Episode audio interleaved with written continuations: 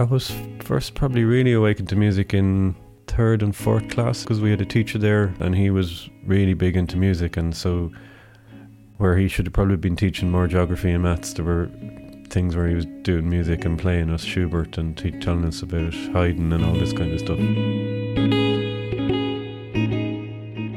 And he also gave guitar lessons, so I would have learnt my first guitar chords from him around that age.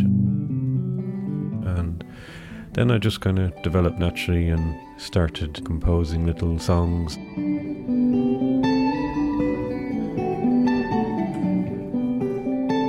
I still remember, like, when I was 12, learning like some Metallica stuff on a nylon classical guitar, like, and just thrashing it out. Like.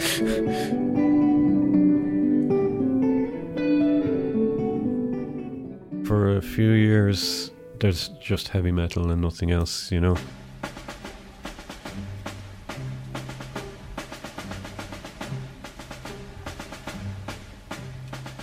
And then maybe when I got to 15 or 16, my mum would have brought me to see the symphony orchestra for the first time, and that was I, I still remember it, it brought tears to my eyes, you know.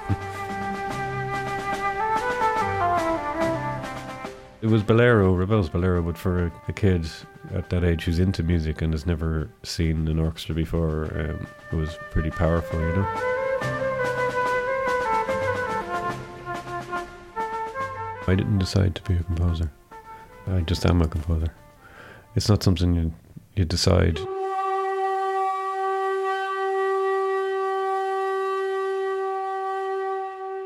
When I was doing my degree, come third year in the degree, you had to choose what your major would be, and I chose composition over guitar.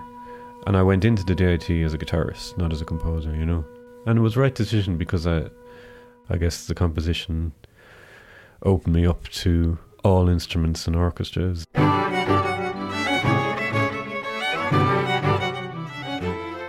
I'm not going to pretend I'm like one of these kids who was brought up in the tradition and learned traditional music all their lives. It's not, but it was just there, you know. And I probably got more serious about it in my early 20s and started actually learning how to play it properly.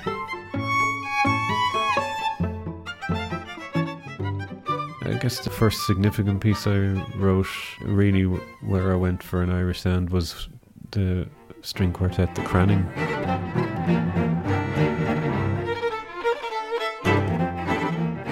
And I wrote that when I was in the Guildhall School of Music, and there wasn't really much encouragement before that in the Irish education system that I felt towards integrating the two, having an Irish sound within classical music.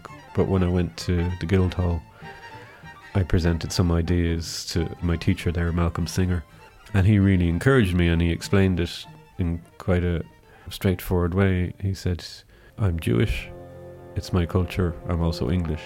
I'm not going to deny either.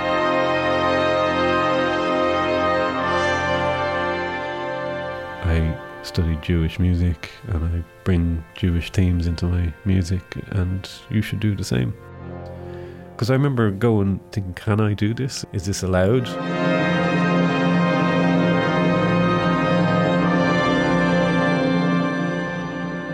the way I was brought up shows I was kind of independent and it was all music to me. It didn't really matter whether it was classical or traditional or, or pop or rock or heavy metal or jazz. It's just I, when I like a sound, I like it, and um, that informs my compositions as well.